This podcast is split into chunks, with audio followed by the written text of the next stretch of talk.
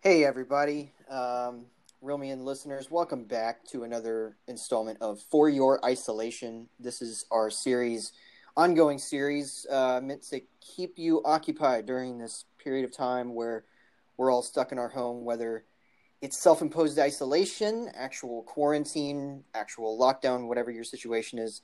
We want to be able to, you know, keep you occupied both with stuff to listen to here and also giving you viewing options. Um, whether they're on streaming or rental, stuff for you to look up. Um, it's been a lot of fun doing this. I've been having a series of people on, and I am not alone today. I'm joined uh, today by Celeste Davis, who is a co-host of Feelin' Film podcast. Uh, Celeste, great to have you on today. I'm happy to be on. Thank you. Yeah, yeah. So, uh, tell people uh, like what what you do on the podcast.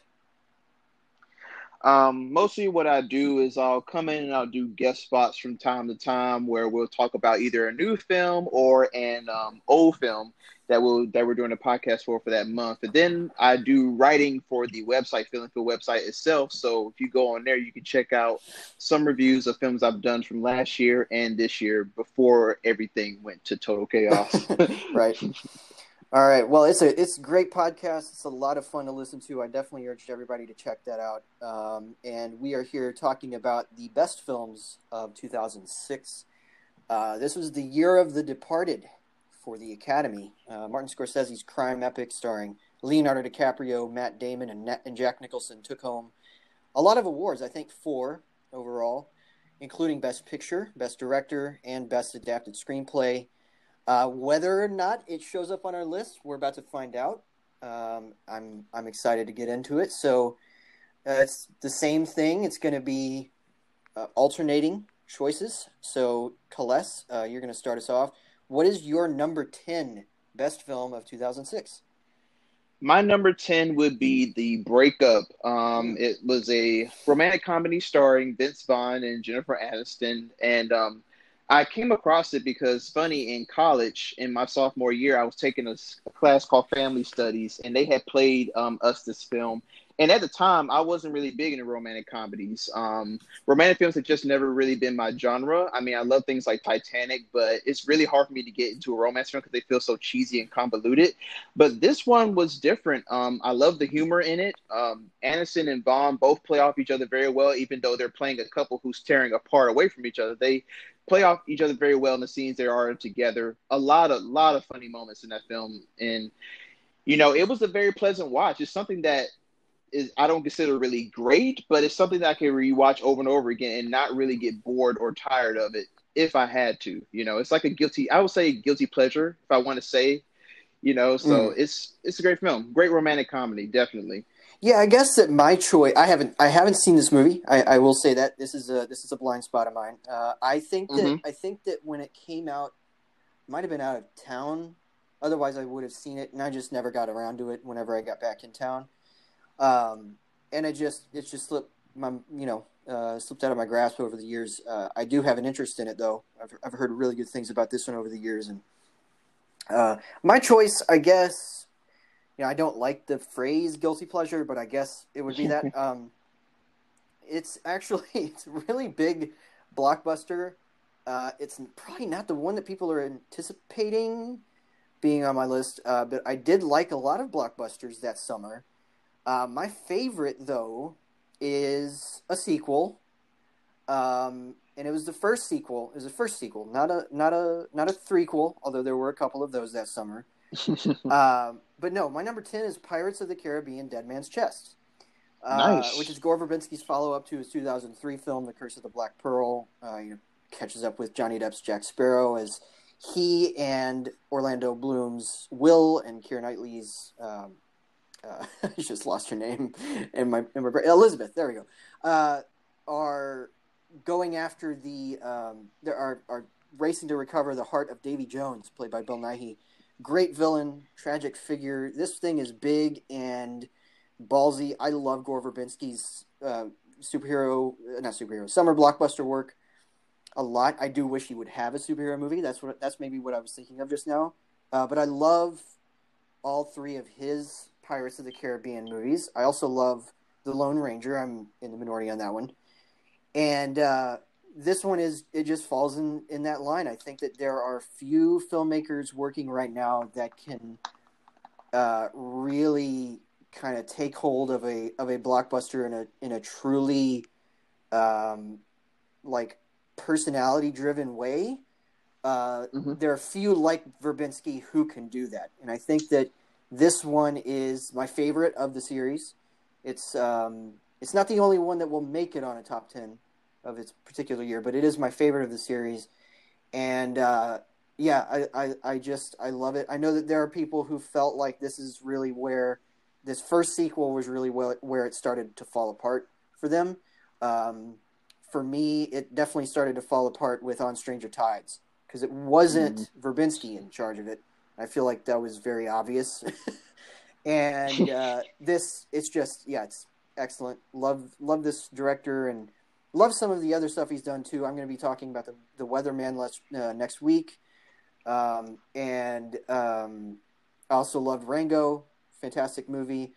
So yeah, big big fan of this director, and uh, hope that hope that everybody gets a chance to to uh, to check the series out if they if they're like among the three or four people who haven't seen it yet. Uh, so that is my number ten. Is that one going to be showing up on your list at all? Um, it was a it was an honorable mention. Okay, it was. Okay. Um, I had went to go see it when it came out in theater, and I remember being a really really big fan of the Curse of the Black Pearl. It's that's still one of my all time favorite Disney films. Mm-hmm. So yeah. I was one of those people who was in line for the sequel. Me and my brother went to it, and it was great. For some reason, though, I have not seen it again after that, mm. and I love and I like the film. I really liked it. Yeah, yeah, yeah. It's one that I've that I've seen a couple times. Uh, it's weird. I had a weird relationship with this movie. I think that when I saw it originally, I wasn't I wasn't in the right mood for it to hit me, and so I I was kind of bored by the by the third act. But that was when it came out, and then I think I waited like I don't know almost five or six years to watch it again, having no memory of it, and so whenever I saw it again, it was like watching a new movie. It it it, wow. it was it was just yeah. I mean, it's the same thing with the third one. I had not seen them since the theater, and I didn't really have much of a memory for like how I felt.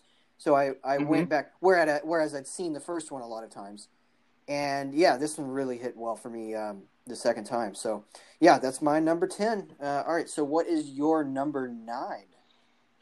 My number nine is a film that I think is really good. It features a great Will Smith performance, mm. um, but I have some problems with it that I'm going to talk about in a little bit. But my number nine is The Pursuit of Happiness. Okay. Um, you know, it's a film about Will Smith. He supposedly is playing um, a real life figure. His name is Chris Gardner, and um, I guess he's he's trying. He's a salesman, but he's trying to get like really put on at this big firm and everything. Like his goal is to try to work at this firm so he can have enough money to take care of his child.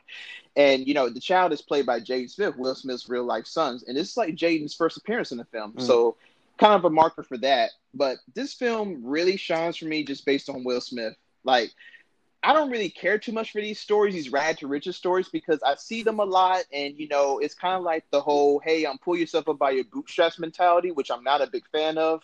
But Will Smith carries it because I mean, just every film you can feel the hunger and the struggle that he's going through.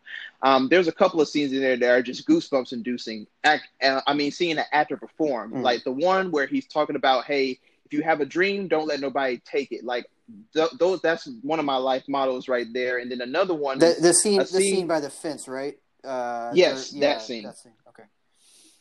Yeah, and then the other scene is one where him and his son they have to sleep in the bathroom because they got mm. nowhere to sleep, and it's like the morning wakes up and they're at the subway station, and Will he he he's playing the father. He decides to somebody's trying to get into the bathroom. His son is sleeping in there, so he blocks the door, and it's like an image of him just holding his son, trying to hold back tears as much as he can while holding the bathroom door locked. Like moments like that are just genius acting, genius acting, and I think he got an Oscar nom for that. Didn't win, but he did get an Oscar nomination. It is a very redemptive story. It's very very um just you wanted it's a very cheery film like you play it for somebody and you know they're gonna feel on cloud nine and feel like they can do anything at the end but my only problem with is that the real life story of Chris Gardner is a little bit more. Um, let's just say the film kind of put some magic and just like create a lot of situations that makes Chris Gardner look like the greatest mm. human being ever when he wasn't. Um, he was accused of a lot of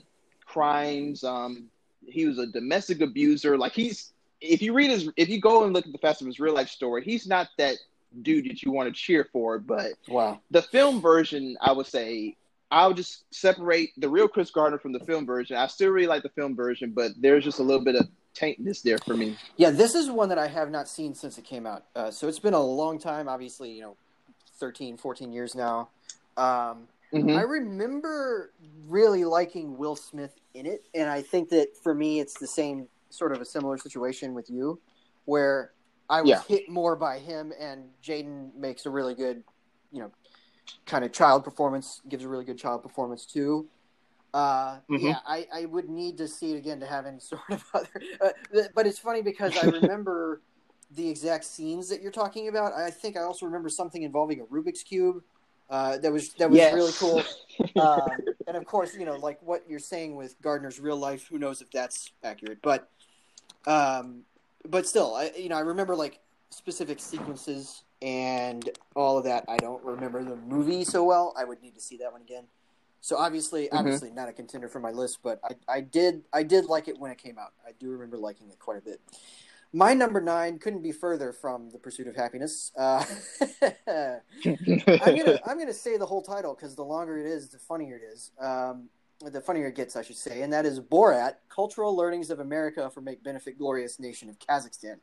Uh, I love I love this freaking movie. Uh, this is, of course, I don't know if it's a story so much as it's a like fake documentary, um, just kind of uh, following a talking head, uh, Kazakh, a, a, Kazakh TV reporter named Borat Sagdiyev, played by Sacha Baron Cohen, who basically comes to the United States uh, under the other under the uh, the idea that it's the greatest nation in the world, uh, certainly a lot better better than his home country and he decides to bring a documentary crew in order to locate and marry Pamela Anderson, um, which is something that, that people forget that that's actually the the, the plot of this movie.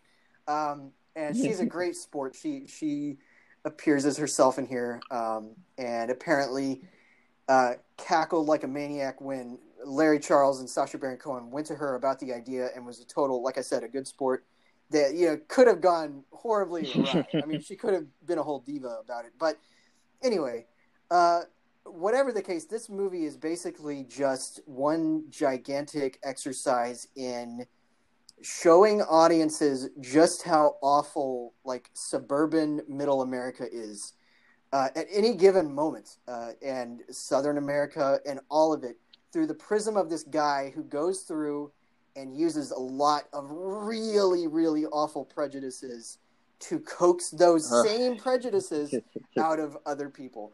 And mm-hmm. it is uncomfortable. It is uh, disheartening. It is really, really, really. I, I just want to go back to the word uncomfortable. Uh, but it is also extremely funny because of how unassuming the character of Borat is uh, and and the way that Baron Cohen plays him as just this guy who has the biggest heart, totally, his heart is totally in the wrong place. Every single you know like thing that he does here is awful. He he throws a bag over Pamela Anderson's head when he finally gets to her. I mean, that's that's the kind of movie this is. It breaks all barriers. You know, Baron Cohen was famous for this. Uh, I think he needs to do another one of these instead of doing like The Dictator and the Brothers Grimsby. Yes. I I love this movie. I really like Bruno. A lot of people don't, but uh, you know, didn't make my top ten whenever I did that. But very good movie, and uh, I think that he needs to do another one of these to try to figure out. And I know that he has that series that he did, um, "Who Is America." Um, I think that's what it was called. That was a great. Yeah, series. I need to watch. I need to watch that. I, have I've seen I've seen the OJ episode, and that's about it. But the or the the the scene, I should say, the OJ scene. But uh, yes, which is which is incredible to hear him talking about how they did that. But uh, but yeah, just I just I love it. I, I I couldn't. I've seen it a couple times, and I mean it's hard to get through in terms of without cringing. Like you cringe every maybe 30, 45 seconds, but at the same mm-hmm. time you're laughing just about every 30 to 45 seconds, and that's that's a pretty big laugh ratio for you know 85 solid minutes or whatever. And I I love it. Um, yeah. So are you are you a fan of this one? Is this gonna show up on your list anywhere later? Yeah, it's going to okay. show up way higher on my list. All right, I totally higher. get it. And by the way, this could easily be higher. It's just 2006 was a great year, so you know I, I could have mm-hmm. any of my like 10 through 6 in my top five. Just happens that they fall into the into the bottom uh, the bottom half. But yeah, uh, all right. Well, we are up to your number eight. So my number eight is going to be a little bit of a somber one. It's um, United '93. Mm. Um, it was a film made by Paul Greengrass about the events retold about the um, United 93 flight that crashed into a Shanksville, Pennsylvania field on the um, morning of September 11, 2001. Um, very, very sad film. I still, I still, I've only seen it once, and I have not been able to go back to it because it's just Greengrass as a director, I mean, from his Bourne films to even Captain Phillips, um, he has a way of putting you right in the middle of intense situations and not letting you go. Like when when an intent when something intense happens in his films, you're like right in there. You can feel every bit of it. You can feel the fear. You can feel that. You can just feel just the, the mounting tension in that in those moments. And this whole film was just like that because in a way, as a viewer, you already know what's going to happen. Everybody knows. I mean, 9 11, you just say the words 9 11, people already know what you're talking about. So people are aware of what has what's going to happen to these people, but it's just feeling that fear that they're in, like being trapped on a plane 30,000 feet in the air and knowing that your life is about to end. And all you can really think about is, well, we either give up right here or do we fight and save a lot of other other people who are at threat for being for being hit by a plane. And you know, the part that always gets me is, you know, I guess I would say the ending more when they do when the people of the plane finally do storm the cockpit and you know that the plane is going down, there is a bit of heroism. You feel a little bit heroic at the end. You mm. feel like, wow, these people really sacrificed themselves, you know, in order to do what was right. And you know, they got stuck in a bad situation, but they still were able to figure out a way to try and save many other people. And it just really hits me just how sad and how tragic 9-11 was, not for the people who were killed, but also for the people who lost family members and victims, you know, in all the events that encompassed that. So yeah, it's a very, very sad film, very tragic. It's one of those films that I only need to see one time and I'm not going to go back to yeah. again. but it's, it's it's a great film, great film for anybody who does want to have a definitive kind of like version of what happened mm-hmm. on 9-11. Okay, so I'm gonna flash people back to a Siskel and Ebert episode. Um, their best films, I think, of 1985. I think it was five, when Siskel had the documentary Shoah at the number one spot on his list, and then it panned back over to Ebert, who said, "Here's how I would put this: It's the most significant film achievement of the year." But it also feels a little wrong for me to put it against the other movies on a list. That's how I feel about United 93. Certainly, like, if I were mm-hmm. to include it, it would probably be number one. Uh, because I think that it is a, I mean, as a piece of filmmaking, it's incredibly tense. It's really well put together editorially and all of that. For me, it just it just feels a little weird for me to put it on a list. I wouldn't begrudge anybody else to do it, but yeah, for me, for me, yeah. it's like I just I, I, basically have it as a special mention. Um, it, it, that would be that would mm-hmm. be a special mention on the list. So totally get it. Uh, I totally agree with you. Uh, everything you say about it. Um, the performances are great. I mean the the um, the guy the guy. There, there's some people who are in the air traffic controller um, station playing themselves, including I think the uh, the main technician Ben Ben Sliney. I can't remember what his uh, position is, but he's playing himself. He's fantastic at doing that. It's more than just him playing himself; it's a performance. I remember being struck by that. Um, a guy with no acting, mm-hmm. you know, history at all. It, yeah, I mean, it's it's a great bit of, um, yeah, I mean, it's a, super uncomfortable viewing experience. Uh, but you're right. I mean, you have that sense of of heroism at the end, and then the realize the realization once it ends, you're like, oh my gosh, this really happened, and those people are not are not alive, and it's just like a like a mm-hmm. like a you get kicked with reality once you once you have finished the experience. Yeah, it's it's something else. It's something else for sure.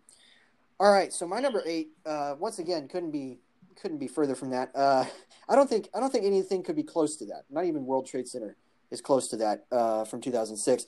Uh, mm-hmm. Very different 9/11 uh, movie. But uh, my number eight is my favorite film from this particular director, um, and it's probably not the movie that people are anticipating being somebody's favorite of this director, uh, just because he also directed a superhero trilogy and a bunch of really, really like heady sci-fi stuff uh, this past decade. But my favorite Christopher Nolan movie is The Prestige, and that is my number eight of 2006.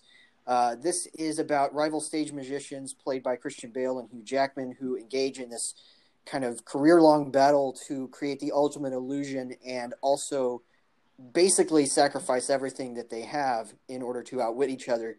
Um, this is, I think, Nolan's most emotional. Uh, yes, including Interstellar. I think it's his most emotional uh, film. It's got probably Christian Bale's best performance, in my opinion, as Alfred Borden, the one of the magicians here, the more the more devious one of the two.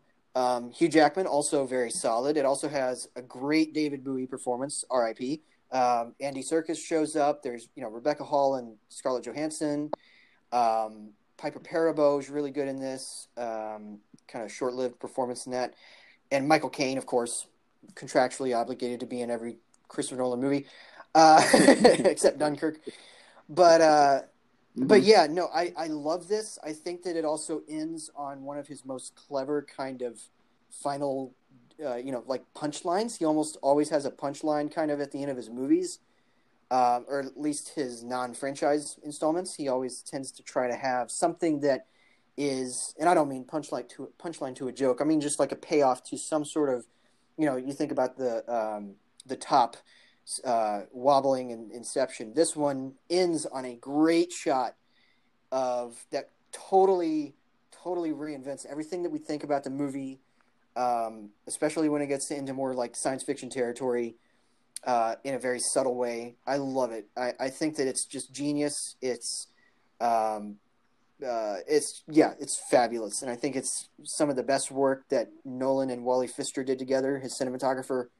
Um, I love this thing, and yeah, I, I, I, if if you haven't seen this one yet, if it's a if it's a Nolan blind spot, especially before Tenet comes out, check this one out. Um, get the Blu-ray, get the 4K. I think the 4K is out of print, but I'm telling you, watch this under the the best circumstances that you can because it is stunning looking, and it's also just a great bit of ingenious, like, um, just ingenious plotting, really, and and it is my favorite Nolan. So, is this one going to show up? I don't uh, on your list. Oh yeah, it's awesome. going to be higher awesome, on my awesome. list. All right, like I said, folks. I mean, this I'm whenever I sat down to do the list, I was surprised that this wasn't in the top five because uh, it's it's good enough. it's good enough. All right, uh, that brings us around to your number seven.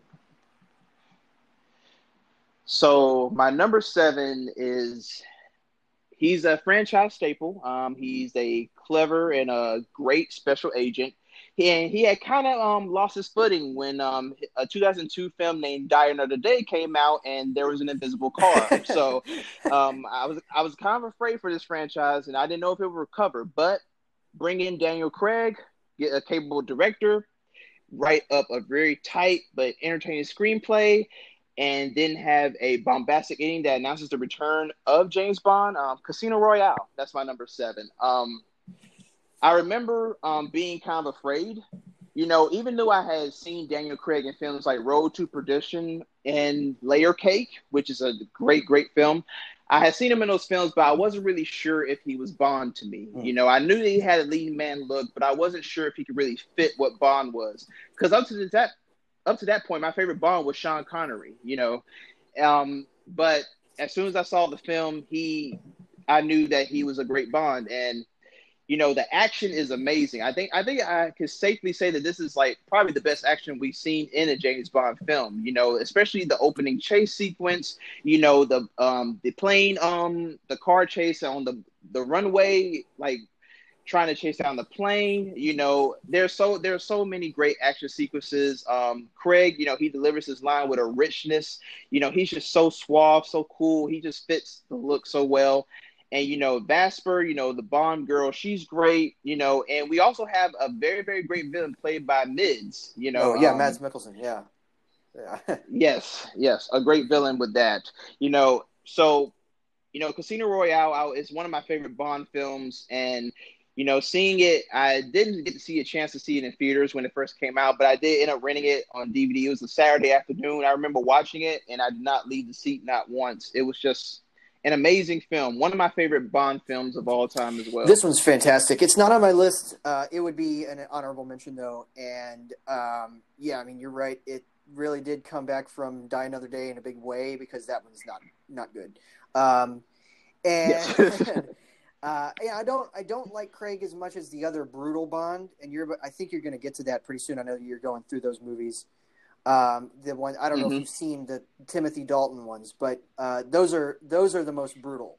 Uh, and this, yeah, it, it's it's brutal. Um, and in fact, I, I, have still have no idea how in the in the in the uh, in the beginning of the period of PG thirteen that the Living Daylights got a PG rating still it's insane. But anyway, that the, that's my favorite of the brutal Bond.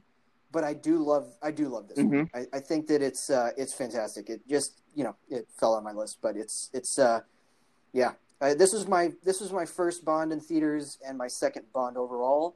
I had seen Goldeneye because I think I watched it way early on when I was a kid because I played the N64 game. Um, and so I, I, think I watched it as like, hey, I want to watch this because I play the game a lot. Um, and I'd seen that one already, but I really didn't know who Bond was. Uh, seeing seeing Casino mm-hmm. Royale, I was kind of aware by then. You know, like oh wow, this is you know the nineteenth movie or twentieth movie or whatever it was, and um, yeah, it's it's a fantastic one. So all right. Well, I keep like following up your choices with something completely different from from your choices, and once again, I'm, I'm taking a sharp right turn uh, toward comedy. Once again, this is the funniest movie for me of 2006, uh, and probably people are going to hear the choice and then turn the episode off. I hope not, but that's probably what's going to happen. No, uh, my number my number seven is Clerks Two uh, from Kevin hmm. Smith. Mm. Now I'm I'm still I'm still getting into Kevin Smith. There are a few you know uh, blind spots that I have, but this I've called to people. I, I caught up with it last year, early last year. Uh, friend, my co-host actually Chase showed me this movie for the first time uh, last year when I was staying over at his place for the. Um, I think it was for a film festival. It was either that or I went there and with the intention of watching some uh, award screeners something like that. I know that it was it was at his place, and I finally saw it, and this thing just is hilarious from one second to the next. I, the plot doesn't matter. I don't even remember what it is. I think it's like the opening of a restaurant or something. Uh, I, I'm not sure, but um, I, I, yeah, oh, yeah, it is. That's, that's right because um, uh, Dante and Randall, played by Brian O'Halloran and uh, and Jeff Anderson, uh, have some troubles in their video store or in their stores, um, they they work right next to each other, and they decide to look into the fast food empire, and that brings in like Rosario Dawson's character and and all of that. I, I just and of course you know Jay and Silent Bob uh, come back into it. Jason Mewes and Kevin Smith. I just it's it's hilarious. It is completely irreverent. Like again, you know, once again, like with Borat, it is not for the faint of heart when it comes to comedy. Uh, you don't want to like casually watch this if you're just a comedy fan. You gotta I would say that you got to watch. Well, you got to watch Clerks first of all, and you got to just get used to Kevin Smith a little bit. I think because it's either gonna, you know, land with you or it's not, and it's just for me, it's hilarious. So I love it. Uh, that's me. Is this on your list or? Um, I've never been a okay. clerks guy, okay. so no, sadly. Well, that's that's okay. You're fired. No, I'm just kidding. Okay, so that's, that's, totally fine. Like I, I mean, comedy, it's the most subjective genre. It either lands with you or it doesn't, and you know, that's I, ne- I never get mad at other people for not liking the comedies that I like. Um, except like Young Frankenstein. If you don't like Young Frankenstein, just no. But um, but yeah, this it's yeah, I I love it. So that's my number seven. Uh, that's probably yeah, I think that's the end of any light movies. Uh, they're all pretty heavy from here on out for me. Uh, but yeah, so we are around to your number six. So my number six is a recent watch for me. Um, recent as in I just watched it um, yesterday, but it was so great that I had to put it on the list. Um, mm. It's The Host by Bong Joon Ho. Um, you know, Bong Joon Ho, you know, his name is everywhere now because Parasite was the best picture winner from this year. And Hulu just did the um, a very nice treat for all film fans. They put some, not all of his films, but some of his films are on Hulu now. You know, there's Parasite, there's The Host, there's his first film, and I think, mm, Oh, and also Netflix has another one films, um, Okja, which is also one of my favorite films of his. But yes, The Host is pretty much a monster film, but not a monster film in the sense of Godzilla, where you're kind of awed by the destruction and the special effects, and you know it's very cool to look at. It's a monster film that has some serious dramatic and political undertones. Um, for one, it kind of harkens back to environmentalism. Um, okay, so environmentalism. I'm trying to say yeah, it right. Is that right? yeah, environmentalism. Yes, um, you know, protecting the environment. Um, it also talks about you know viruses. You know the you know the title is called the host, and in this film, in the beginning scene, there is. And this is based actually on a real incident in 2000. There was a U, it was on a U.S. base and stationed in South Korea, and there's these two guys. They're working in this lab and stuff, and they have all this formaldehyde um, in, in their laboratory and it's all old and dusty and they want to get rid of it. So the American guy tells the Korean guy, hey, um, why don't you just pour it down the sink? But the guy's like, oh no, it's going to lead to the Han River, you know, that's in this town. And the guy's like, don't worry about it, just do it. It's not going to harm anything. So he pours formaldehyde down to the sink, and there's a scene showing there's over 60 bottles of it. Then years later, it turns out that this formaldehyde aided in growing a amphibian monster. Like he's going around, he's like eating people, but eating, eating people and taking them to this sewer. And I guess he's leaving them for a certain kind of lunch or dinner. And so this family, they end up losing one of their members. It's this father he, he has a daughter, and the monster ends up taking the daughter away. And so him, his brother, his sister, and his um, dad himself are all on the lookout and on the hunt to try to get their daughter back and save her. You know, it's a very dramatic film. The special effects have not aged well at all. I mean, they look very, very bad. But this film, I, I, didn't really care about that because the story is just very strong. I mean, you're invested into this family. You know, you're hoping that they find this daughter alive. Mm. You know, because throughout the film, you see her just stuck in this sewer. You know, and she's trying. And she has chance to escape the monster, but she can't do it because this monster is just very fast, very smart, very strong and you know it's it's just a well it's just a well made film. I love the direction. I love the cinematography. The music is great. The music is awesome. I love the score in the film.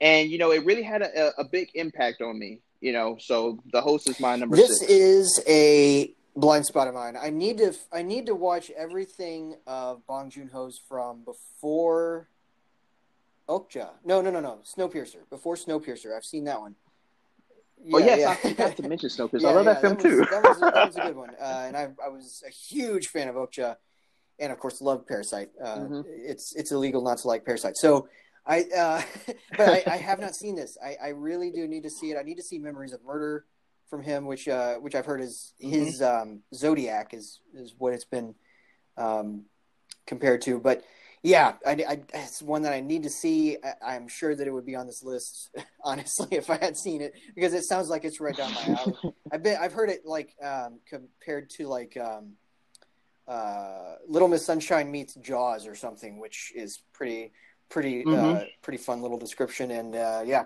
uh, like I said, it's just a, it's a blind spot. It's a terrible blind spot of mine. Well, mine, my number six. Uh, before we take a break uh, is one that you also caught up with this past week. I'm hoping, I'm, I'm assuming that this is higher because I know that you you re, you reacted to it pretty strongly. Uh, my number six is Pan's Labyrinth from director Guillermo del, Guillermo del Toro. Yes. Yeah. Uh, this is another one. Like I said, uh, I'm, i keep telling you people, but uh, I'm just shocked that it's it's not in my top five because I love this movie. I think it was my number one at some point along the along the way. Um, it kind of went back and forth between this and my actual number one until I saw some other movies. But yeah, I mean, this is the story of it takes place in the Spanish state in 1944 uh, when this bookish young girl, uh, who's the stepdaughter of a sadistic army officer, uh, no longer wants to suffer his, you know, sadism. So she decides to escape into this fantasy world. And it definitely has interesting ties to a movie that was on my top 10 of 2007, Bridge to Terabithia, but it's way more violent, way more dark, and it doesn't, and it kind of ends similarly. Uh, just, you know, it's it's it's a downer. It's a downer. I don't I don't want to I don't want to ruin anything. But basically, this is Del Toro's probably most visually, uh, like, uh, well, both most visually precise movie and also his most experimental visual um, kind of uh, experiment. I guess I don't know. I I, I that uh, my my sentence structure failed me there, but um but I but I love it, and I think that this is, it's it, I mean it's got this real edge to it. This I mean part of the R rating is uh, graphic violence, so it's got an edge to it. It's very violent. It's very dark. It's not a happy ending movie, uh, but it is really deep, and it's and it says a lot about what children do to attempt to escape reality. Um, and I just I love it. Um, this is where this is where it gets to like five star territory for me. Uh, all six of my top six are. I mean, I could probably like throw them up in the air, and then they would come down in a normal in another order, and I'd be fine with it. Um, that's that's how much I like this movie. Um, it is it is really something. So I mean, now we know. Of course, it's going to be later. It's going to be uh, later on your list. So we know that you don't disagree with me. Um, Correct. Correct. I don't. Correct. I don't disagree. Yeah, yeah. All right. Well, that's it for now. We're going to take a quick break. We're going to come back and we're going to give you our picks for uh, five through one. Five through one of 2006. Stay tuned, folks. This is not the end of the podcast. Uh, we will be right back. All right, folks, you have just heard our picks for the 10 through 6 choices of the best films of 2006. And now we are going to move on to our picks five through one. So we're up to Kales's number five. What do you have over there, sir? Well, number five has already been a film that was mentioned by you, um, mm. and it's a it's a comedy we both like, and it's Borat. Um, nice, nice. okay. Um, Borat was just it was one of those comedies that I had not seen before. Like, you know, a comedy where a guy is playing a fictional character, but he's doing it in the real world, you know, and you know, and, and not everything is like televised or like filmed or like planned. You know, it's like he's like out there acting in the real world, and we're just seeing a reaction to his fictional character. And it's a very fascinating film. Um, for one, it shows the quirky, weird, wholesome, and sometimes bad sides of America in one, which is not what many comedies can do, but Borat succeeds on that end. And also, I just really love Sacha Baron, um, Sacha Baron Cohen. I mean, he's a great actor. He knows comedy. I mean, just some of the stuff that he comes up with, like some of the little sticks and like little like mishaps he gets to are just I mean, I was laughing throughout the whole film, especially the first time, and it's one of those comedies that has aged well as well. Like I could, mm. I could watch, I could put Borat on right now, and I would still laugh at it throughout the whole runtime. It's a very, very great comedy. Probably one of my top ten comedies of all time, if I could say. And I will add a point to your Bruno. I felt that Bruno was, I don't know, Bruno was just, it just didn't click for me, you know. But right. I did see what he was going with, and if on first watch, I did kind of like it in a sense, but on second and third, it just fell flat for me. And you know, but I would like to see him continue to do films like this. Like I don't know if the novelty has worn off. You know, given this age age of social media and how easy you know things like this can be seen now. But I think for now, yeah, I think he should go back to this. And also. Yeah.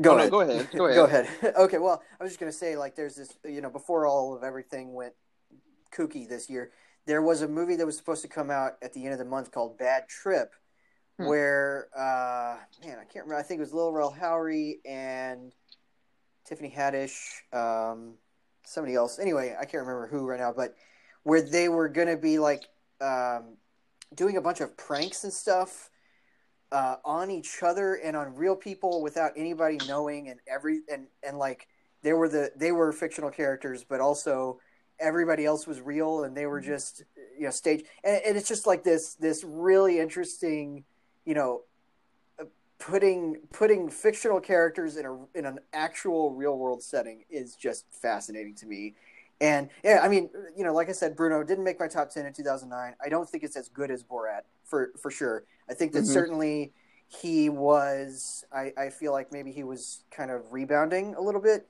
you know he he had this really big success and he was he was literally just building on that with another movie.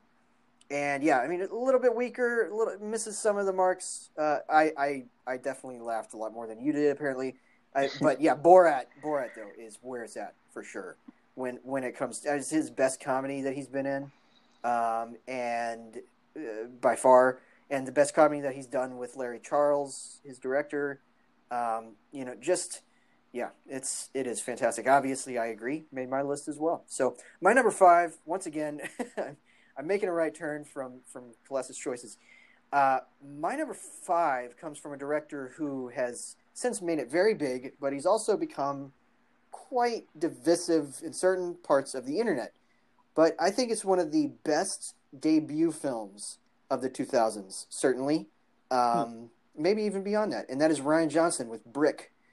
Uh, this is his movie starring Joseph Gordon-Levitt about a teenage loner who kind of pushes his way into this underworld of, uh, uh, like his underworld crime ring within his high school to investigate this, the disappearance of his ex-girlfriend, who is played, I think, by Emily de Ravin. Um, and it also stars Lucas Haas, Matt O'Leary, Nora Zehetner, kind of like these up and comers who ended up not really doing a whole lot of work after this, but should have. Uh, obviously, Joseph Gordon-Levitt. This was one of the films that made him break out. Um, and uh, you know, after Thirty Rock, or not Thirty Rock, uh, Third Rock from the Sun. I just I love the way Johnson takes the takes noir and just puts it in a high school. It isn't trying to do anything super self-aware, although it ends up being quite self-aware in terms of how it uses the dialogue um, and and implants it into kind of this high school setting and context. I think that you know it's it's you're able to take it seriously as noir, and I think that that is where the specialness of this movie comes in. I, I just I love the I love the mix of setting and like you know subjective um, kind of uh, treatment uh, of this particular genre. It is really clever, but it also is a great bit of plotting. It, it follows through on that promise uh, in terms of how well it's plotted and um, how well everything comes together. Just just love it so much. So yeah, that's my number five. Uh, are you a fan of this one? Sadly, um, this is still a blind spot for ah, me. Um, okay. I I'm a big fan of Knives Out. That's one of my favorite mm-hmm. films from 2019, and contrary to popular demand for us to hate this film, I did really like The Last Jedi. So, you know, I'm I'm definitely going to have to go back and definitely give this a watch, and also Looper, another one of his mm, that yeah. are is celebrated. He's Knives Out. I liked. I liked it. Uh, I need to see it again. I, it was my least favorite of his when I saw it, um, but that just goes to show how good of a director he is. Uh, this is probably still my favorite. Mm-hmm. Um, it just it just comes comes off so strong, you know. Um, but yeah, Looper's great. Also, see the Brothers Bloom, which is a movie from 2009, kind of his mm-hmm. kind of his Wes Anderson-y kind of thing. It's it's like if Wes Anderson directed a, uh, a crime comedy. Um, oh, and it, it, just it's really clever. Yeah, he, he makes he makes good movies, um, including his his his Star Wars movie. Um, all right, so yeah, that that brings us around to your number four, and definitely see this when you can. By the way, see Brick when you can. It's definitely worth checking out. Um, so yeah, we're up to your number four.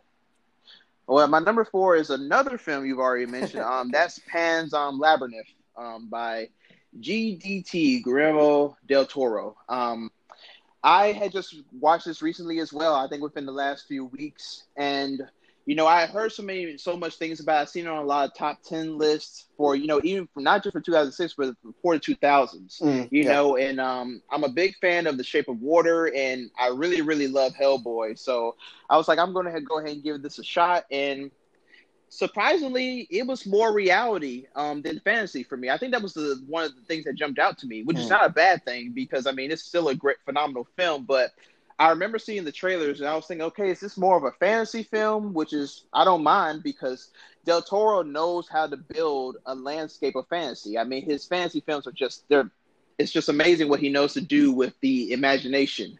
You know, he's a very creative director. So I came in expecting to see a lot of fantasy, but I see a lot more reality, you know, and we're following the experiences of this girl during war torn um, 1944 Spain. And, you know, she's under the um, the guide um, only because her mother is having his kid under the guide this brutal military general. And he's just like one of the most evil characters I've seen in the film ever. I mean, he is just so brutal, tenacious. He treats her like crap.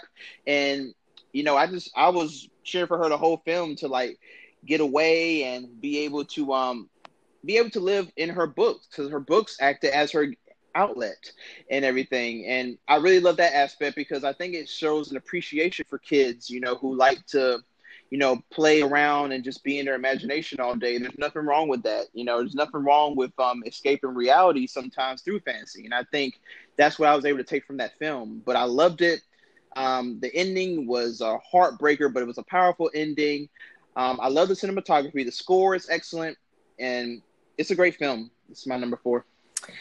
Well, clearly, I agree. Uh, it's it is it is fantastic. Uh, again, making me feel bad that it's not higher, but yeah, I have I have I have quite the top six. Um, so my number four, man, I don't know. I, I actually don't know your thoughts or if you've seen this one. Um, it's it's not very popular, but I am a big fan of this director. Um, so I had one of his movies very high on my 2009 list, and his other three movies this particular decade are going to show up on their on their top tens, uh, pretty high. And this is, I think, like one of the lowest spaces I have for for him. But at number four I have Miami Vice from director mm. Michael Mann. I am I am a man, Miami Vice fan. I, it's a very particular type of person uh, likes this movie who just answers to uh, Mann's, you know, kind of his his uh, style, which is incredibly style heavy. He's not he's not super interested in plot in this movie, uh, and it kind of goes all over the place. I mean, the gist of it is basically just you know it follows Crockett and Tubbs, who are characters in a 1980s t- uh, TV action drama, in which Michael Mann had a big part uh, in creating and mm-hmm. and directing several episodes, and he updated it in every way possible. Um, but you have you know Ricardo Tubbs, played by Jamie Foxx, and Sonny Crockett, played by Colin Farrell, um, and they get involved in uh, you know various plots and involving drug traffickers and um, and the Chinese Cuban wife uh, of a drug trafficker played by Li Gong, uh, who is great in this movie. Um, but again, the plot really doesn't matter. It's all about the the like Mann's use of space and his his um, command of action sequences. There's shoot us in here that are all timers and they're only matched by his other shootouts in like movies like Collateral and the movie that I hinted at before, which is Public Enemies, which was high on my 2009 list. basically, I love this guy's movies that other people don't particularly like, and this is this is probably the most like dubious example of this to most because for a lot of people, it's just a collection of like you know very very dull scenes you know like strung together with some action. And for me, fine, uh, uh fine. Uh, that's Mike. that's Michael Mann for you. Uh, he, he again, he's not really, he's not really concerned with plot. He's concerned with absolutely just, you know, just surprising you and delighting you with with his construction of the scenes in the movie and his camera angles and all of it. And I'm probably making a bunch of excuses right now, but I I still love it, and I I, I get more out of it every time I watch it. Uh, this is I would say so. I do put a slight difference between favorite and best in terms of what is my favorite movie and what is the best movie. This mm-hmm. is my number four. It's probably my favorite. This or my number three, uh, which I'll get to in a second. Um, probably my favorite viewing experiences whenever I go back to them. Uh, and it might honestly be my number three, which is probably why I have it at number three. But it's really between the two, and I think that it's just it is it sucks me in. I'm I'm I just I'm a sucker for this kind of thing. So I don't know. I mean, do you like this movie? Are you a fan of this one? Um, this is a bl- this is a blind this is spot another blind me. spot. Okay. Yes. Okay. Yeah, this is this tends to be a blind spot for people with Mann. Uh, this and another one that I will obviously talk about in a few weeks. Ali, uh, which is his Muhammad Ali uh, biopic, which I love and is kind of a similar situation of people just finding it to be fairly typical and also just mm-hmm. way too stylized. For me, just works like a charm. And this is kind of the other one where people probably have seen Collateral. People have probably seen Public Enemies, but they probably haven't seen Miami Vice. And so, yeah, I'm, I, I guess I'm not surprised by that. It's just, it's fantastic. Uh, I mean, it opens with, uh, with uh, the Jay Z uh, Linkin Park. Um, uh, I think it's. Yeah, it's the uh, numb it's, it's, slash it's encore. Numb, yeah, yes. numb encore. Yeah, I was wondering if it was either that one because they did a couple together. I couldn't remember if it was that one or the other one, but I think it's that one, and it's yeah, it's it's it's just fabulous. I mean, it starts out that way, and you know that it's going to be great, or at least mm-hmm. I do. Uh, so I I love it. I I kind of don't ex- anticipate that a lot of people are on my side on that one, but I think it's in like the 40s or something on Rotten Tomatoes. But um, but I love it, and yeah, so that's my that's my number four for what for whatever it for whatever it counts. Uh, so yeah, what's your number three? So we're on a little streak right now of um, me uh, movies you, that I mentioned that I mentioned already. Yes, you mentioned already, and I just come in and I have him at a higher spot. So I too have a soft spot for Mr. Nolan. So the Prestige is nice. um, my number three. Um, um, the one thing I can say about this film is just it's powerful, just in the way it manipulates the audience. Mm. Um, like the way that the story it feel it feels like once it gets to the end, it's like wow, like how did I not see that coming? But then when you go through and watch it again, you like wow. So the film was kind of just leading me on. It was showing me right there, but I could not see it, you know. And it's not the case of just like a screenwriter putting in smoke and mirrors because he doesn't know how to build up a story. No, it's not like that. It's just Nolan has a great handle on you know, tricking his audience, but also let keeping the audience in the know. You know, like you know, there's perfect passages of some exposition here and there, but it's needed. It's not just worthless exposition. It's exposition that's needed to really get the powerful grasp of the ending, which is a twist ending. You know, um, mm. as far as Christian Bale, he's amazing in this. I wouldn't go far to say that that's this is his best performance, but that's just a personal opinion. But it's one of my top ones. One of my top ones, definitely. Um, Hugh Jackman is great as well. I mean, the man is just super talented. I mean, he can do superhero stuff. He can do dramatic stuff. He's a, just a really he's an actor that doesn't get a lot of credit. You know, Hugh Jackman. And um, he can and he can do romantic comedies. Uh, uh, guys, see Kate and Leopold, which is actually also from director James Mangold, who he has been working with on uh, Wolverine movies and stuff recently. Uh, just yeah, Kate and Leopold's a lot of fun. He's great in that context too. Yeah, I love him. Wow, I did not know that Mangold did that film. Yes, That's crazy. Yeah, he is he is prolific, uh, to say the least. but yeah, then also um, the David Bowie, you know, him playing Tesla is just amazing. I love mm-hmm. that scene so much. All that's probably the one scene I would have to pick. That's my favorite scene. And then of course the twist ending is just spectacular. But yeah, the Prestige. Um, it's a film that a lot of people say is higher ranked than Nolan films, but not a lot of people talk about it. I think it still is one of his most underrated, but it's definitely a top film in his catalog for me. Nice, nice. Well, uh, yeah, I love it. I love it. All right. Well, my number three. You know, I, I probably lied. Uh, Miami Vice is certainly a favorite of 2006, but my number three is the one that I keep going back to the most, uh, just because it works like clockwork. It's from one of the great modern directors, if not the great modern director. I hinted at it at the beginning of the show. My number three is The Departed. And I think that of mm. the nominees that year for Best Picture, the Academy got it right. It's my highest ranked of those. And um, uh, this is the story of an undercover cop uh, p- placed in the uh, by Leonardo DiCaprio, who's placed in the um, the employ of a mob boss, Frank Costello, played by Jack Nicholson, and a uh, a mole in the department for which DiCaprio works, played by a great Matt Damon in the film's best performance. Yes, folks, you heard it here. That's what I just said. um, but it's not just them. There's a great cast here, including Mark Wahlberg, who plays the absolutely just delightfully vulgar Dignam. Uh, Martin Sheen as the police captain. Uh, Ray Winstone as one of Nicholson's lackeys uh, Anthony Anderson, Alec Baldwin, Vera Farmiga, Kevin Corrigan, James Badge Dale, David O'Hara, a bunch of like, oh, that guy actors um, come come up in this one, and um, yeah, I just it.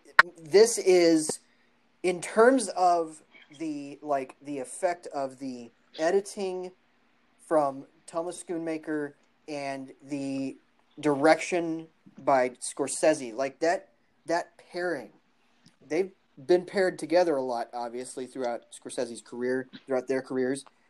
I think, and I'm about to say something pretty pretty ballsy here, but I, I'm I'm committed to it. I think that this is their best work together on an editing standpoint. Uh, mm. The the tension that the editing builds in this movie is literally there are multiple times when I don't breathe in this, and it's all because of the pacing of the cuts like I think about the the the scene where uh, there's a phone call between DiCaprio and Damon in which neither of them actually talk to each other, but the camera keeps cutting between them. And also, I think of the the the thing where Sheen is trying to text uh, DiCaprio in the middle of that big meeting, and also Damon's on the other side of it, trying to like you know like work out who is it that he's communicating with. Just the whole with the uh, uh, the Chinese. It's basically like the plot doesn't matter at all, at all. It literally comes up like like an hour and a half in the movie. We finally learn what this movie's about. But basically, they're trying to stop the the sale of a computer, uh, uh, like a couple of computer chips from the Chinese, these Chinese nationalists, and this um, this mob group. And there's a big scene involving the Chinese nationalists who Jack, Jack Nicholson's character keeps insulting in horribly racist ways. And in the midst of that, there's also this dynamic of them of the police trying to figure out who the who you know whose phone is uh, um, active, and everything is just it's it's hard to like describe it, but it's just insanely tense, and I love every second of it. It is like the most enjoyable watch of 2006. It's really funny too. Like this is probably one of Scorsese's funniest, you know, short of like The Wolf of Wall Street.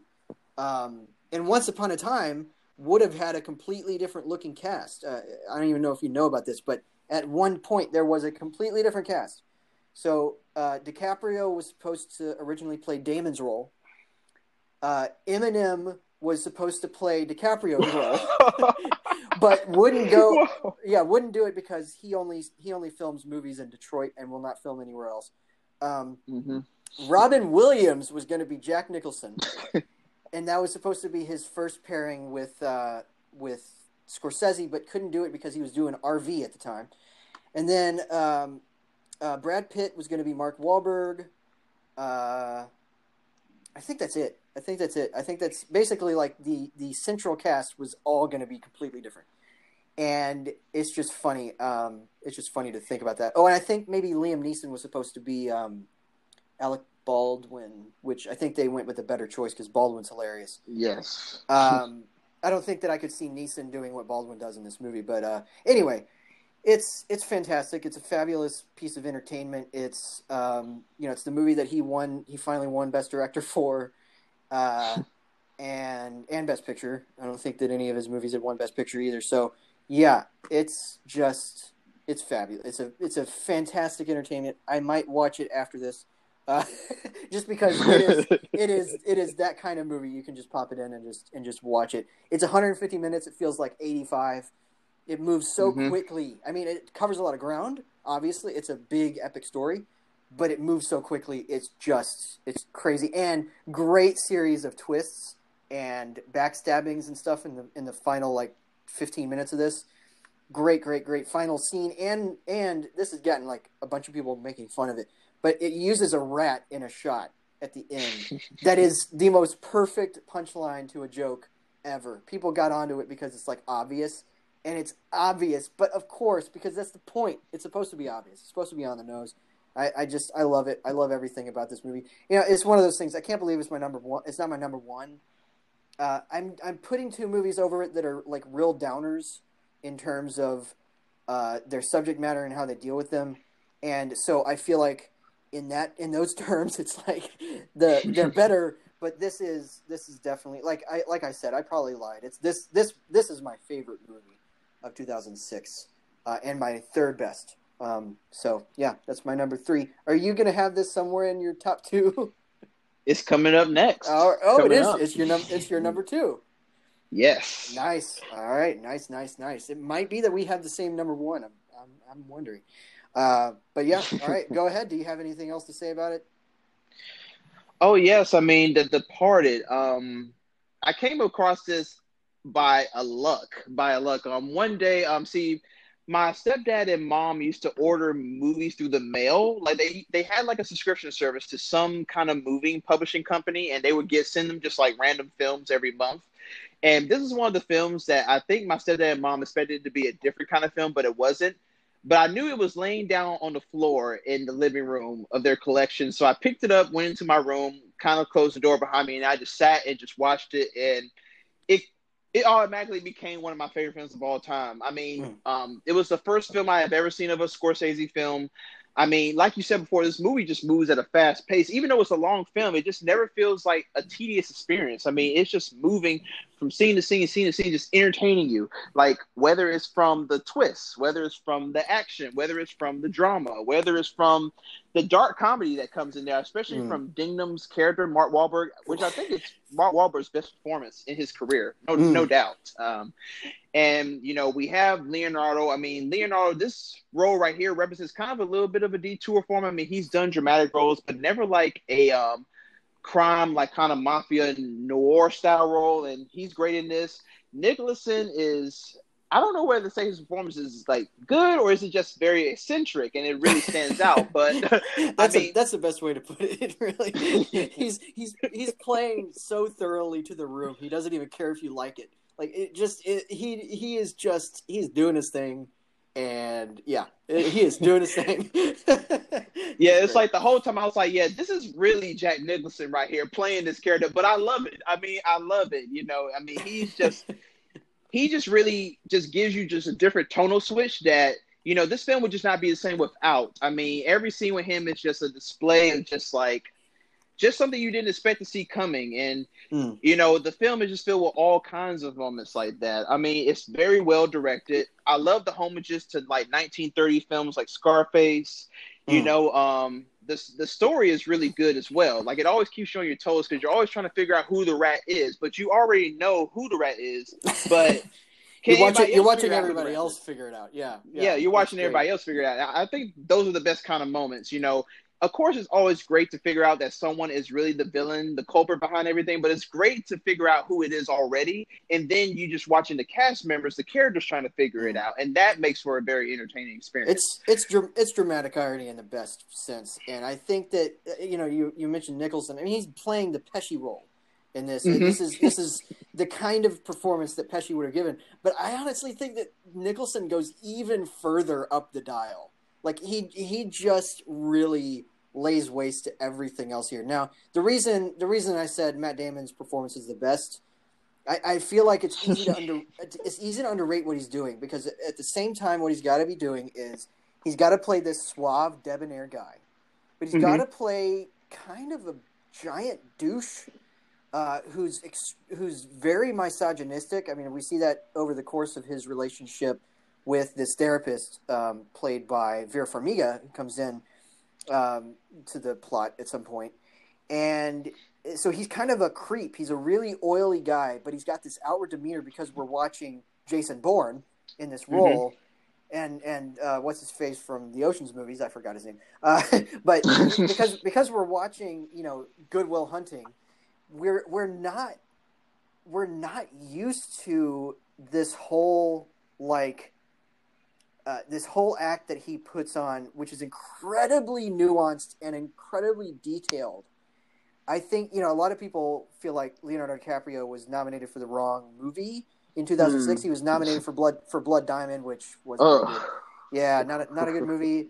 Uh, and he, instead of this one, I feel like Damon should have been nominated for this one um, eh, eh, because I feel like what he's doing here is incredibly difficult because he's playing a character that you have to you have to realize maybe to some likable, but is also actually kind of a creep, a mm-hmm. giant creep who is incredibly off-putting, all in the same breath, and also he's got to juggle all of the plot stuff too, and so he's got to be, you know, like his his the cogs behind his eyes have to be working, you know, like 100% all the time, and he's also incredibly like.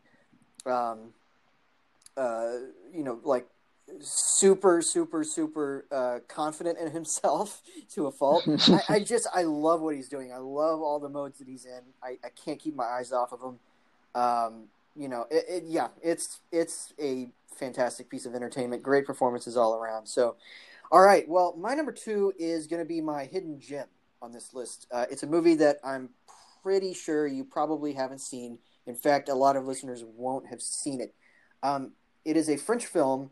Uh, people, listeners to this podcast, will probably remember that whenever Chase and I were doing our countdowns of the best films of the second decade, um, that in our 2014 list at number two, I think, or three, I had a movie called Two Days, One Night, which uh, had Marion Cotillard in it. She was nominated for an Oscar. It's from these French directors, uh, siblings named Jean Pierre Dardenne and Luc Dardenne. Uh, who back in 2006 made a movie that I own. I bought it on a whim. It's a real downer. This is this is the most probably the most depressing uh, on either of our lists besides United 93. Um, it's called L'Enfant, which is the it's uh, uh, French film, so that uh, title translates to the child. Uh, and this one stars Jeremy Jérémie Renier. No, that is not me mispronouncing Jeremy Renner's name although they are very uh, similarly named and they have been in a movie together. There is a, there is a French actor named Jérémie Renier uh, who plays uh, Bruno and Deborah Francois who plays Sonia. They are a young couple living basically off off of her benefits, um, and also off of thefts that are committed by his gang that he leads. He's a he's a gang leader, and they're a young couple who have just had a child uh, or, or, I'm sorry, they haven't had a child. Uh, okay, they're a young couple. They're they're they're basically yeah, they have a child, and then everything kind of starts to fall apart for them. Uh, and they decide that they need a new source of money. So, in a devastating, devastating decision, Bruno decides that he is going to sell their son to a black market newborn infant ring that is operating in their town. And this absolutely devastates Sonia, who passes out, literally passes out, upon learning that this is what her husband has decided to do. And so he is just absolutely racked with guilt, and he decides that he's going to try to buy his son back. But that doesn't go very well, and it culminates in a series of horrible, horrible tragedies, one after another. This is a movie that does not let up on those tragedies. Now, uh, if I, am sure that I've sold it really well to people who want to watch happy things right now. Uh, but I mean, luckily, it's about 90 minutes. It's it's not very long that you have to spend in this situation. But the Dardennes, I've found in just the few movies I've seen of theirs, have found a way to kind of mix uh, a tension that isn't really thriller tension, but it's just dramatic tension between characters, and also absolute realism. This isn't even naturalism. This is realism of the finest of the of the finest degree. And the performances here from Renier and Francois are great.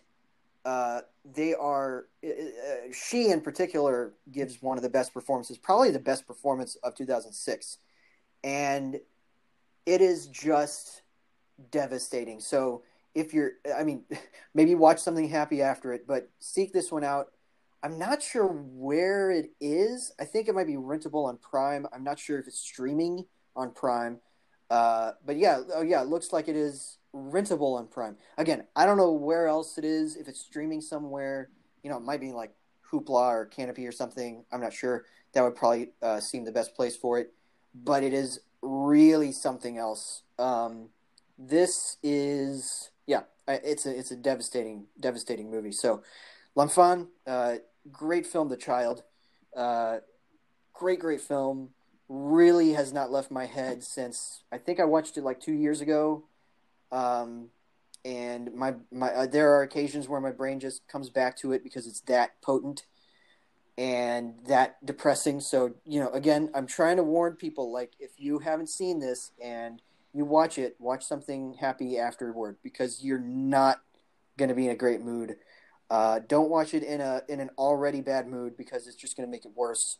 Um, and it is not. I mean, French filmmakers know how to do this really well, where they take a situation where it seems like, oh, maybe maybe it could end happily, but no. Uh, just stopping that right now. It is not. It is not a happy movie, but it is very well worth seeking out. So L'Enfant, uh, it's L apostrophe E N F A N T if you want to look that up. And um, yeah, twenty. It's like a 2005 worldwide release, but it came out in early 2006 for the U.S. audiences. So I'm counting it for this year. And uh, yeah, love L'Enfant. Definitely seek it out. Celeste, have you seen this one? Um, no, I have not no. heard of it. okay, all right. I mean, like I said, it's kind of is kind of you know un, under the radar, um, very under the radar. But I know that Ebert was a huge fan of this. I think it might have made his top ten that year. Hmm. Um, That's great. Yeah, he was a big yeah he's a big fan of the Dardennes. He had another one of their movies I need to see uh, called The Son back in 2003. That was on his list that year, um, which is kind of similar. It's about a death and the a, a per, well not about a death. I, I'm I'm not trying to like ruin this movie, but uh, it's about kind of a death. Uh, I need to see that one. But Two Days One Night is really potent as well. Uh, great performance from Marion Cotillard. Should have won the Oscar that year, I think. And um, yeah, uh, just I love it. Made a made a big impression on me. So that is my number two. Uh, all right. Well, we are here. We're at your number one. What is your number one? I wonder if we have the same movie. Uh, but go ahead and tell us what your number one is. Yeah, I have a feeling we do too. My number one is, I mean, the just impeccable Children of Men. Um, it's probably one of my top 20 films of all time. Um, directed by, I don't want to get his name wrong. How do you say? Um, Alfonso, oh, Alfonso, uh, uh, Alfonso Cuarón. Yeah. yeah, Alfonso Cuarón. Yes. Um, I mean, just as the direction of it. I mean, the long takes. You know, I mean, it's becoming common practice now that people are starting to use films with long takes. I mean, we there was Birdman in 2014, and then there's 1917, which came out last year. But this was the first film I saw that actually utilized that method, and I was entranced by it. I mean, I couldn't take my eyes off of it. The um, cinematography is just amazing, you know, and it's really a story about hope and faith in the face of um human extinction, possible extinction of humanity, and you know.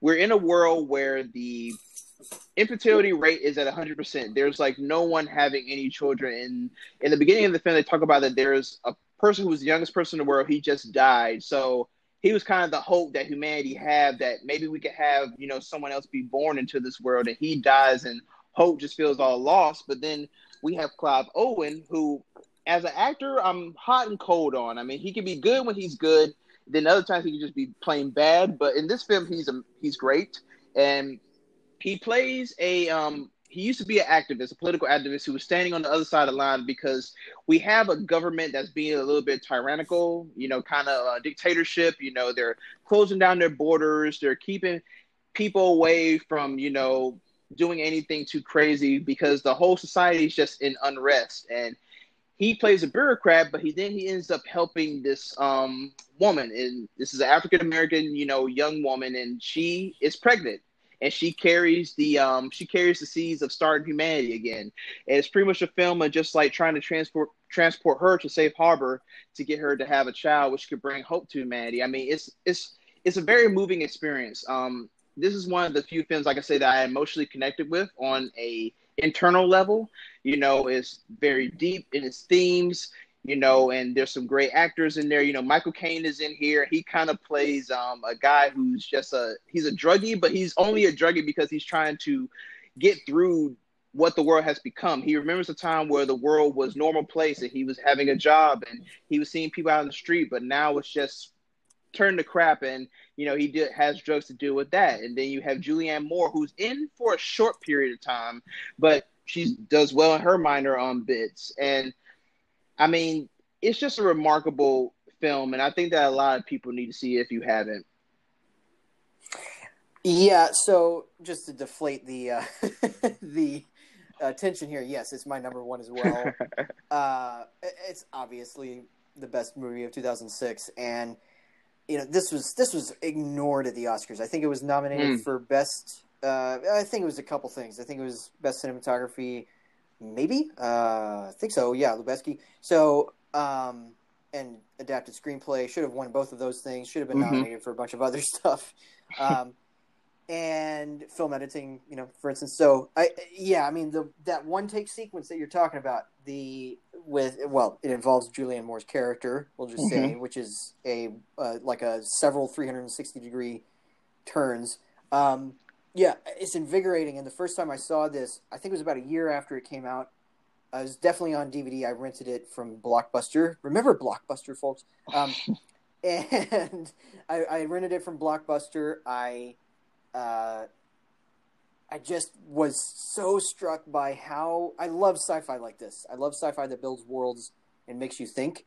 And this kind of falls into that area. Although it's a little more grounded, I think it's a little less visually stunning. Like, uh, uh, I mean, visually beautiful, like say Dark City or uh, Minority Report or mm-hmm. AI. You know, the movies like that that genuinely build big worlds with visual effects. This is building a dystopia that looks like what our world could become if we entered this state of dystopia.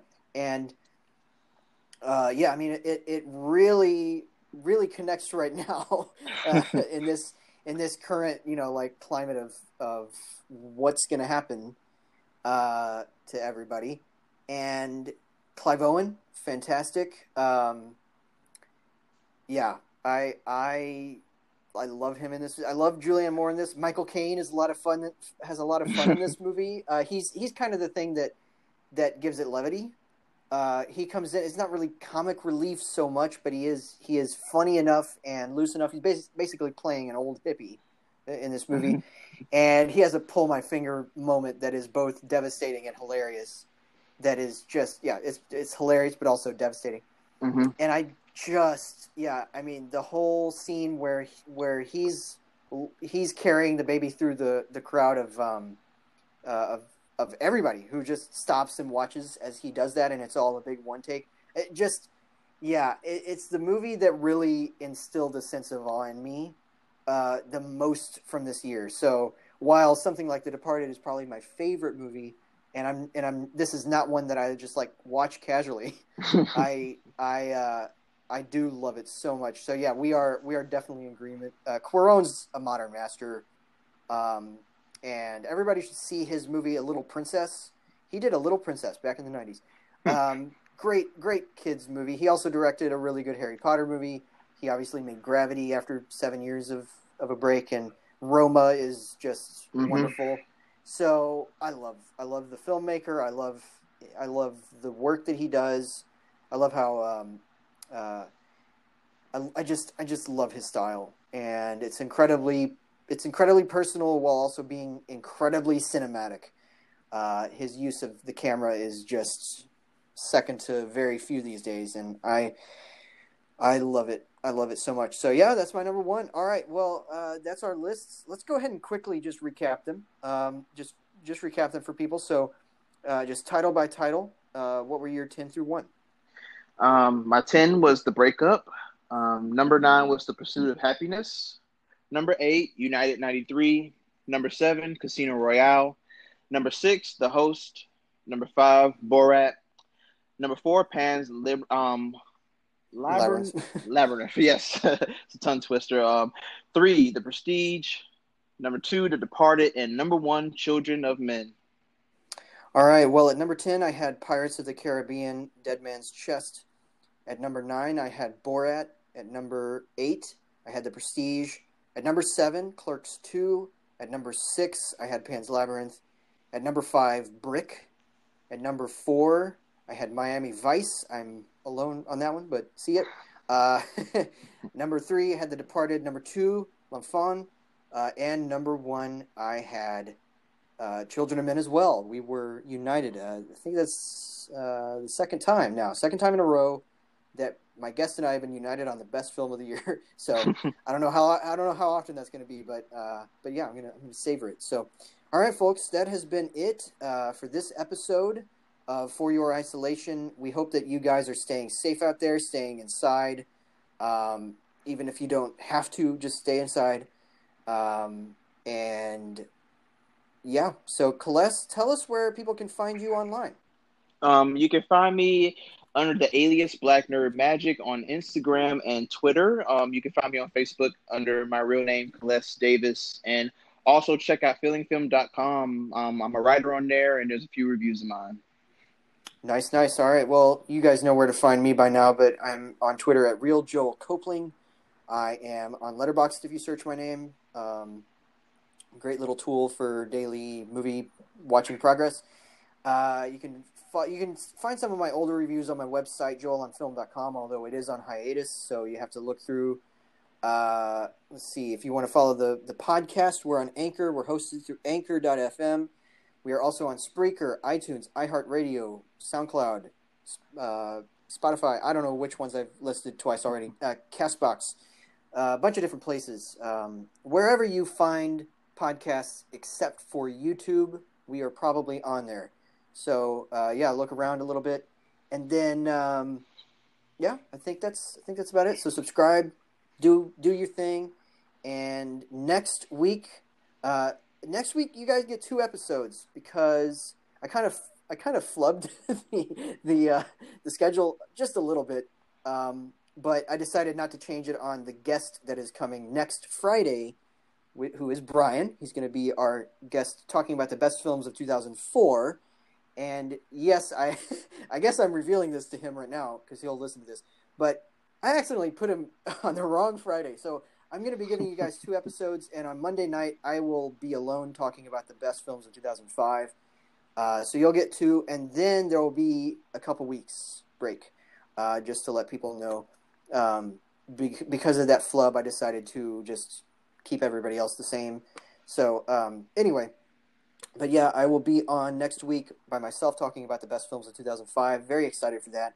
Really good list, I think, of course, because it's my list. And then Friday, I will be uh, joined by Brian, who is a uh, friend of the podcast, constant constant guest, and uh, I'm excited to talk about the best films of 2004. So that's the uh, that's the rundown, guys. Everybody, love you guys. You're great listeners. Uh, again, stay safe out there. Stay inside and I'll talk to you next time.